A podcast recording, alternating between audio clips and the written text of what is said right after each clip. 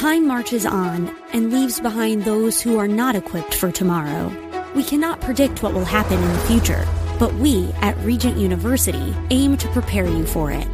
With world class professors and over 150 programs, the opportunities to find success in your field are many. So don't let tomorrow pass you by. The journey to your brightest future begins here. Visit regent.edu slash learn more. Welcome to Reaching Your Heart. Pastor Michael Oxentenko's message today is entitled The 144,000. That's the 144,000. Here at Reaching Your Heart, we believe that God answers prayer. If you need prayer, you can call us at any time, 24 7. Here's the phone number 888 244 HOPE. That's 888 244 4673. Here now is Pastor Michael Oxentenko. Who are the 144,000? Have you ever asked yourself that question? I mean, this number in the book of Revelation seems to dominate Christian speculation so many ways. Now, this question is one of those questions that has held the Christian imagination captive in hot pursuit of an active answer. Who are the 144,000? The 144,000 is a hotly debated topic in the Christian world, and there are essentially five views out there. Before we start today, I just want to give a quick uh, review of them. View number one is called the literal view.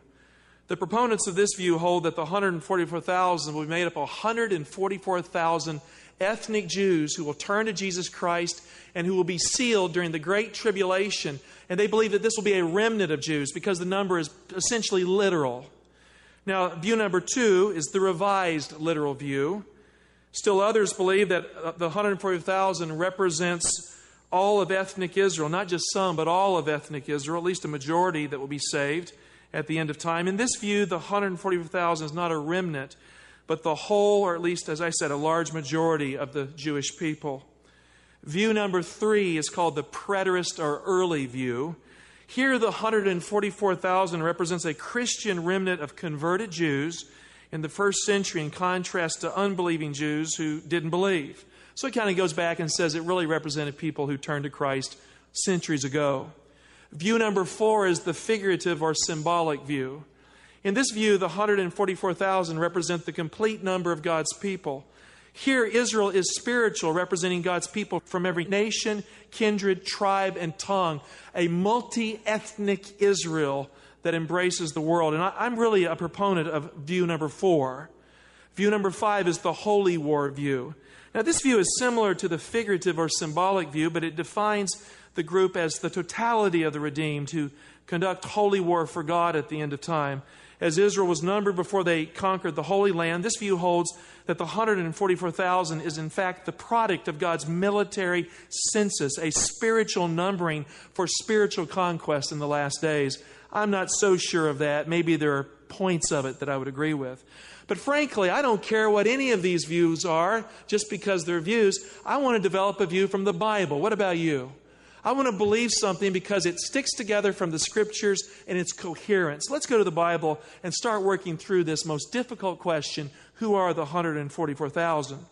Now, in the book of Revelation, the 144,000 are contextually the answer to the question that is asked in the sixth seal, Revelation 6:12. Let's read down to verse 17 where we have the question. And I saw when he opened the sixth seal, and behold, there was a great earthquake. The sun became black as sackcloth of hair, and the whole moon became as blood. And the stars from heaven fell upon the earth as the fig tree casteth its green figs when it is shaken by a great wind. And the heaven departed as a book folded up, and every mountain and the islands were moved out of their places. And the kings of the earth, and the princes, and tribunes, and the rich, and the strong, and every bondman and every free man hid himself or themselves in the dens and the rocks of the mountains and they say to the mountains and the rocks, Fall upon us, and hide us from the face of him that sitteth upon the throne, and from the wrath of the Lamb. And here it is, verse 17. For the great day of their wrath is come, and here's the salient question and who shall be able to stand? Who shall be able to stand? This is the vital question in the sixth seal. In Revelation 7, God provides the vital answer for us all. In Revelation 7 2, an angel is pictured rising from the east with the seal of the living God. And he is there to place a seal upon the servants of God that they might be ready for the day of the Lord. And four angels in the context are holding back the four winds of strife until this heavenly messenger, working in, co- in concert with these four angels, effectively seals the servants of God on their foreheads. Revelation 7 4, and I heard the number of the sealed, a 144,000 sealed out of every tribe of the sons of Israel. 12,000 sealed out of the tribe of Judah, 12,000 out of the tribe of Reuben, 12,000 of the tribe of Gad, 12,000 of the tribe of Asher, 12,000 of the tribe of Naphtali, 12,000 of the tribe of Manasseh, 12,000 of the tribe of Simeon, 12,000 of the tribe of Levi, 12,000 of the tribe of Issachar, 12,000 of the tribe of Zebulun, 12,000 of the tribe of Joseph, 12,000 sealed out of the tribe of Benjamin. Now, in Revelation 7 4, John hears the number of those that are sealed. And what's the number? I mean, we just read in the scripture. How many are sealed? 144,000. And after the 144,000 are sealed, John then sees a great multitude that no man can number standing before God's throne, dressed in white, ready to go home. Now, this is a literary device. When, whenever in the book of Revelation, you have a group where it says, I heard, or something where it says, I heard, and then it says, I saw, it's a literary device that really is saying they're the same group. Like when John heard the voice of Jesus in Revelation 1:10, he then saw Jesus in Revelation 1:12. So here John hears the number of 144,000 sealed, and then he sees a great multitude that no man can number. So, based upon this literary device that's used here of hearing and seeing the same thing, the 144,000 John hears in verse 4 is by implication the great multitude that he sees in verse 9 that no man can number. Only God can number his people. The great multitude that no man can number is by implication the 144,000 that only God can number.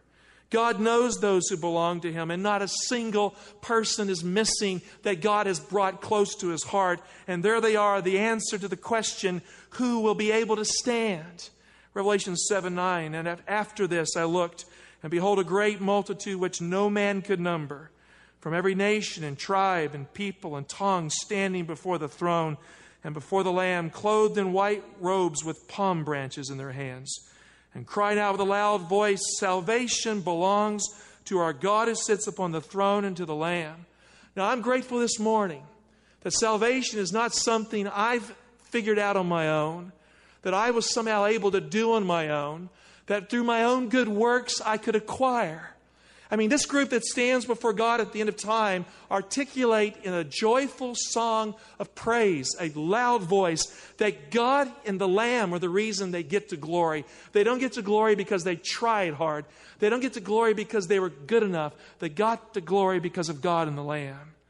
Who shall be able to stand is the vital question at the end of time. And, dear heart, it's the question that everyone here must ask for themselves Will I be able to stand when Jesus comes?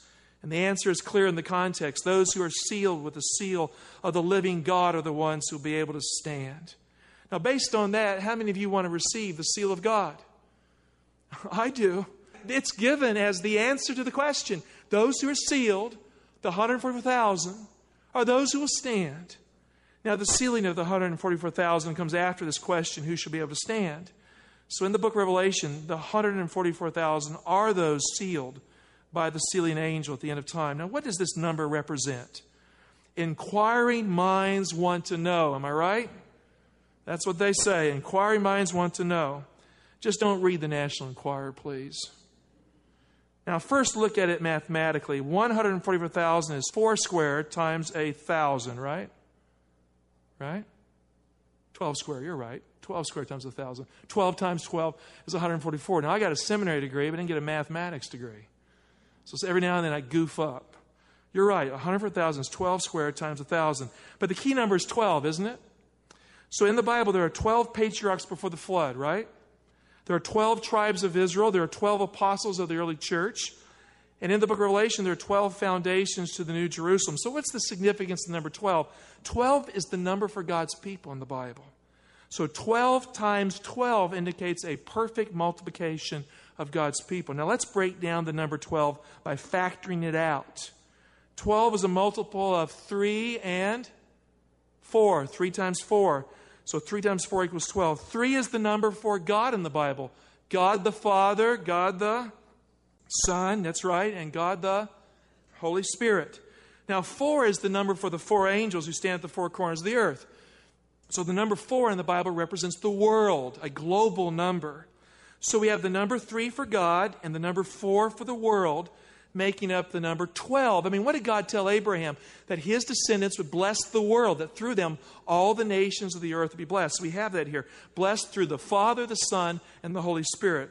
So now, but 12 is also a multiple of 2 times 6. Good, you get an A. In the Old Testament, there were two stacks of bread with six pieces in each stack on the table of showbread in the holy place. The table of showbread with these two stacks of six represented God's word for his people and the living presence of the living word who is Jesus. So, in a sense, 12 would indicate a people who follow the word of God at the end of time. Not just a people who follow God, but a people who follow the word of God as well. Friends, based on these numbers, there is indication that there will be a people on earth when Jesus returns who love the Father, the Son, and the Holy Spirit with undivided hearts, who have a global impact in human culture at the end, and who are faithful and obedient to the bread of life, to the Word of God, committed to His Word. All that in the number 12. Now look at Revelation 14, verse 1. Then I looked, and lo, on Mount Zion stood the Lamb, and with him a 144,000 who had his name and his father's name written on their foreheads. In 2 Samuel 6 2, the Ark of the Covenant that contained the Ten Commandment law of God was called by the name of the Lord. Now let's take the second half of this 12 times a thousand, right? Now, a thousand, when you factor it, what's the basic factoring number there? It's a multiple of tens, that's right. And what is 10 famous for in the Bible? The Ten Commandments, the law of God.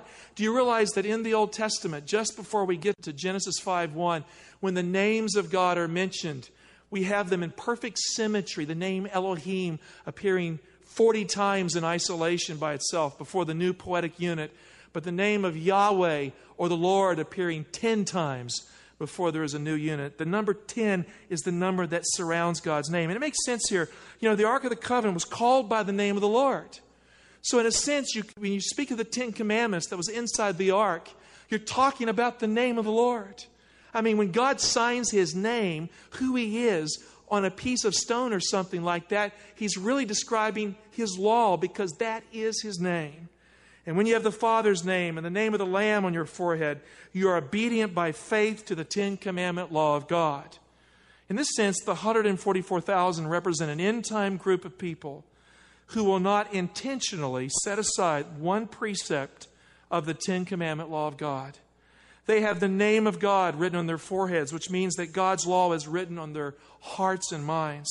They are global people who love God, who obey God's word, who keep the law not to be legalistic, not to find merit to be saved, not to say to God, Well, I've been good today, so you have to save me. No, not at all. They keep the law of God because they have looked at the cross of Calvary.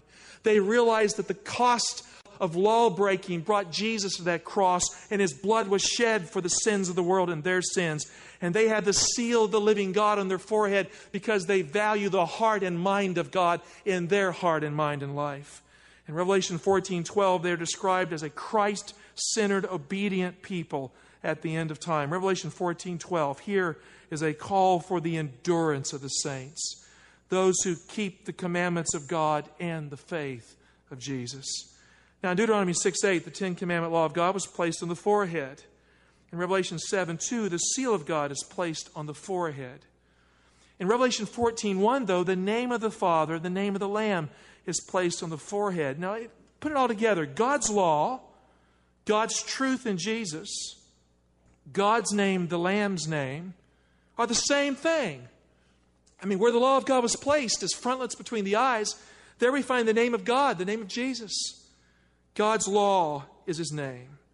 The 144,000 are an end time company of believers who have the seal of the living God written on their foreheads because they are not ashamed of God's law or of Jesus. And more importantly, they are not ashamed of Jesus who died for them because they know they broke the law, and Jesus is the one who took their place at the cross. They keep the commandments of God and they have the faith of Jesus when others will worship the beast in its image. They believe. You know, when people say, Well, I have faith in Christ, you ever hear that? I have faith in Christ, and then they say, The law was nailed to the cross. Hallelujah. Amen. I'm a Christ centered, cross centered Christian. You cannot be a Christ centered, cross centered Christian and willfully set aside a single precept of God's holy law. Impossible. But if you are a Christ centered, cross centered Christian, you will realize that the law is not just a, a bunch of rules written on a piece of stone. The law was beating in the heart of Christ that was broken at the cross of Calvary. The law that is the very name of God was written in blood in terms of the signature that guaranteed God's covenant of grace to us at the cross. And you will believe that Jesus is the reason it can never be broken. You know, where are the great preachers of our day that are loyal to the Bible? I ask that question. You know, we need to hear more about a Christianity in the pulpit that believes in God's law and that believes in Jesus too without contradiction. Friends, it's not legalism to obey God and keep His commandments. It is faith in action, His love at work that obeys. And the Bible calls this kind of faith the faith of Jesus. The 144,000 represent God's people who are redeemed from the entire earth. Now, this would indicate that they are a global, multi ethnic Israel that is spiritual, committed to God, committed to His truth at the end of time. Revelation 14 3. No one could learn that song, that new song, except the 144,000 who had been redeemed from the earth. And so, this number really is symbolic of a global people at the end of time who love the Lord, who share their faith, who, who hold true to the Word of God and who are willing to follow Jesus no matter what. So the 104,000 are pictures of a group of people who follow the Lamb wherever he goes. Revelation 14 6, the Bible says this they follow the Lamb. Now let those words soak in. They follow the Lamb. Um, there are many people you can follow in life, but there's only one that is really worth following, and that person is Jesus, the Lamb of God. I want you to hear me today. I hope you don't follow me. Did you hear me? I hope you don't follow me because I'm trying to follow the Lamb. And I would rather walk at your side and hold your hand as we follow Jesus together than to have someone follow me and not follow Jesus. You hear me? I don't want to following at the end of time. I want to follow Jesus. And I don't care if I pastor 3,000 people or three people. I want to minister to that man or woman that Jesus is working with. I want to follow the Lamb. By God's grace, I choose to follow Jesus this day. Are you with me? Good. Then we are following the hero who is the Savior. And at the end of time, God's people who are saved won't be advocates of following a preacher here or there, or a mega church pastor, or a group of pastors, or even a denomination. They will follow the Lamb and they will keep the Word of God with the faith of Jesus. And that which causes them to unite will be the Lamb of God and the Word of God as they come together in God to go up the mountain into the presence of God. And they may not meet in the thousands in stadiums, but they will meet together on Mount Zion with the Lamb and on the Sea of Glass. Friend, following the Lamb is what it's all about. The 144,000 are those who have not defiled themselves with women, the Bible says. And you go, wow, what's going on here? Well, look at Revelation 14 4. It says, These are those who did not defile themselves with women, for they kept themselves pure. Now, this reference to women here is symbolic. It's not a, an advocacy of being harsh to women or feeling bad about marriage. It's not to be taken literal, it has a symbolic significance. Now, in the book of Revelation, a woman symbolizes a church religious system. It can either be good or bad depending on the context. The pure woman of Revelation 12 represents God's people, the heavenly Jerusalem, and the church on earth that is faithful to Jesus. In contrast, the harlot of Revelation 17 represents a fallen church system at the end of time that will never be the bride of Jesus Christ because she sits on a beast in the wilderness. She's stuck in the wilderness. She doesn't go to the promised land. She just wants to stay where she's at in the world. And this woman will never go to the promised land because she is in love with the beast, that represents the world kingdom system. Now, in Revelation 17:5, the mother church, which is the harlot of the apocalypse, is called the mother of harlots. She's not faithful to Christ because she's enamored with the political relationships she has acquired throughout the centuries. And she represents, in a real sense, the corruption of a broad cross section of the Christian church at the end of time that still clings to form and tradition instead of the truths of the Word of God. Now, I don't know about you, but there's a lot of pressure in the Christian world today to just get along and compromise what the Bible teaches and to compromise Jesus Christ and what He taught so we can feel like we're part of a big group hug. And I, I don't know about you, but that's not what the Lord's calling me to do. I want to stand with Christ and with those that are faithful at the end.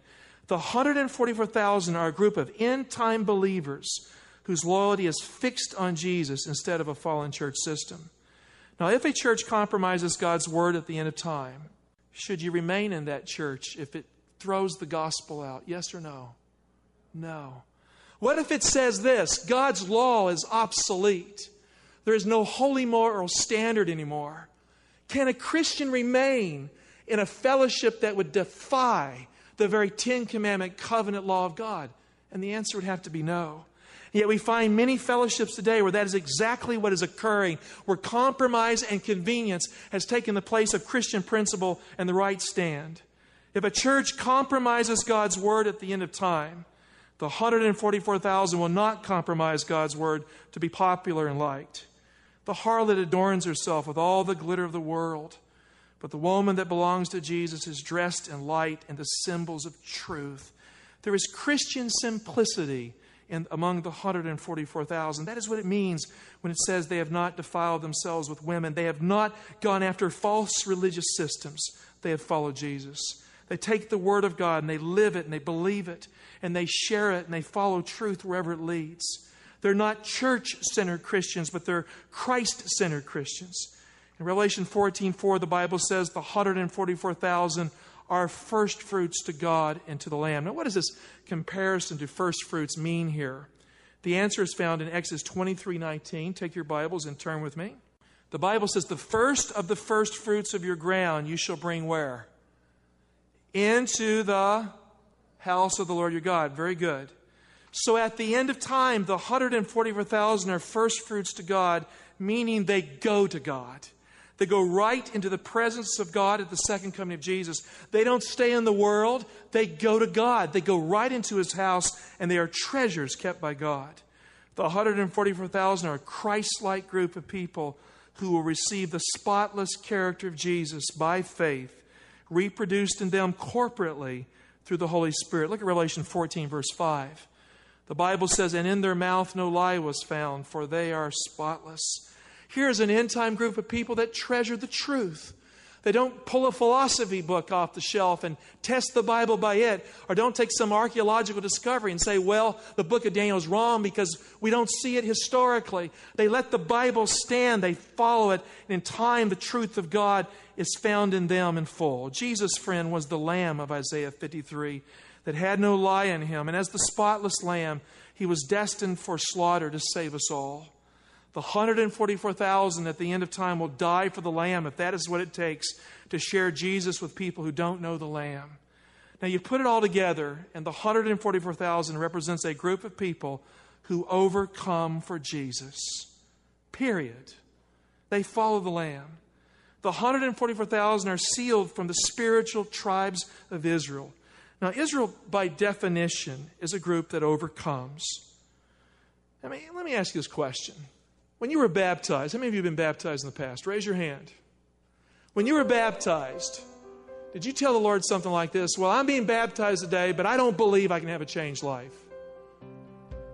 Is that what you did? No. When you were baptized, did you not believe that when you went down into that water and you came out, that the power of God could give you a new life? Yes or no? Thanks for listening today. If you enjoyed today's broadcast, remember that there are many more of these sermons available for you at reachingyourheart.com. If you're a regular listener to this broadcast, or if you've just tuned in for the first time and have been inspired by this sermon, and you'd like to partner with us to help keep these radio broadcasts on the air, You can simply call us at 1 888 244 HOPE. That's 888 244 HOPE, day or night, 24 7. One of our team is available to assist you right now. We believe God is moving across the globe, touching lives and reaching hearts, and you are helping make this a reality with your gift of any amount. Spiritualism, in a variety of forms, is making its way through the Western world. The afterlife, the spirit world, and spirit mediums can be found in movies, best selling books, and popular TV programs. These themes are making their way into our children's entertainment, even. We have this free book to help you understand things a little bit better entitled Dark Tunnels or Bright Lights. This book candidly reveals biblical truth about this subject and pulls the curtain aside to reveal why there is so much interest in this topic. The book reveals the deceptions of spiritualism based on biblical teachings so that you can confidently discern truth from error as the topic continues to gain momentum across all levels of society. Now, this book is absolutely free. You can simply call us at 1 888 244 HOPE. That's 888 244 HOPE, day or night, 24 7. Thanks for tuning in, and we pray that God is reaching your heart and growing you up in Christ through these messages.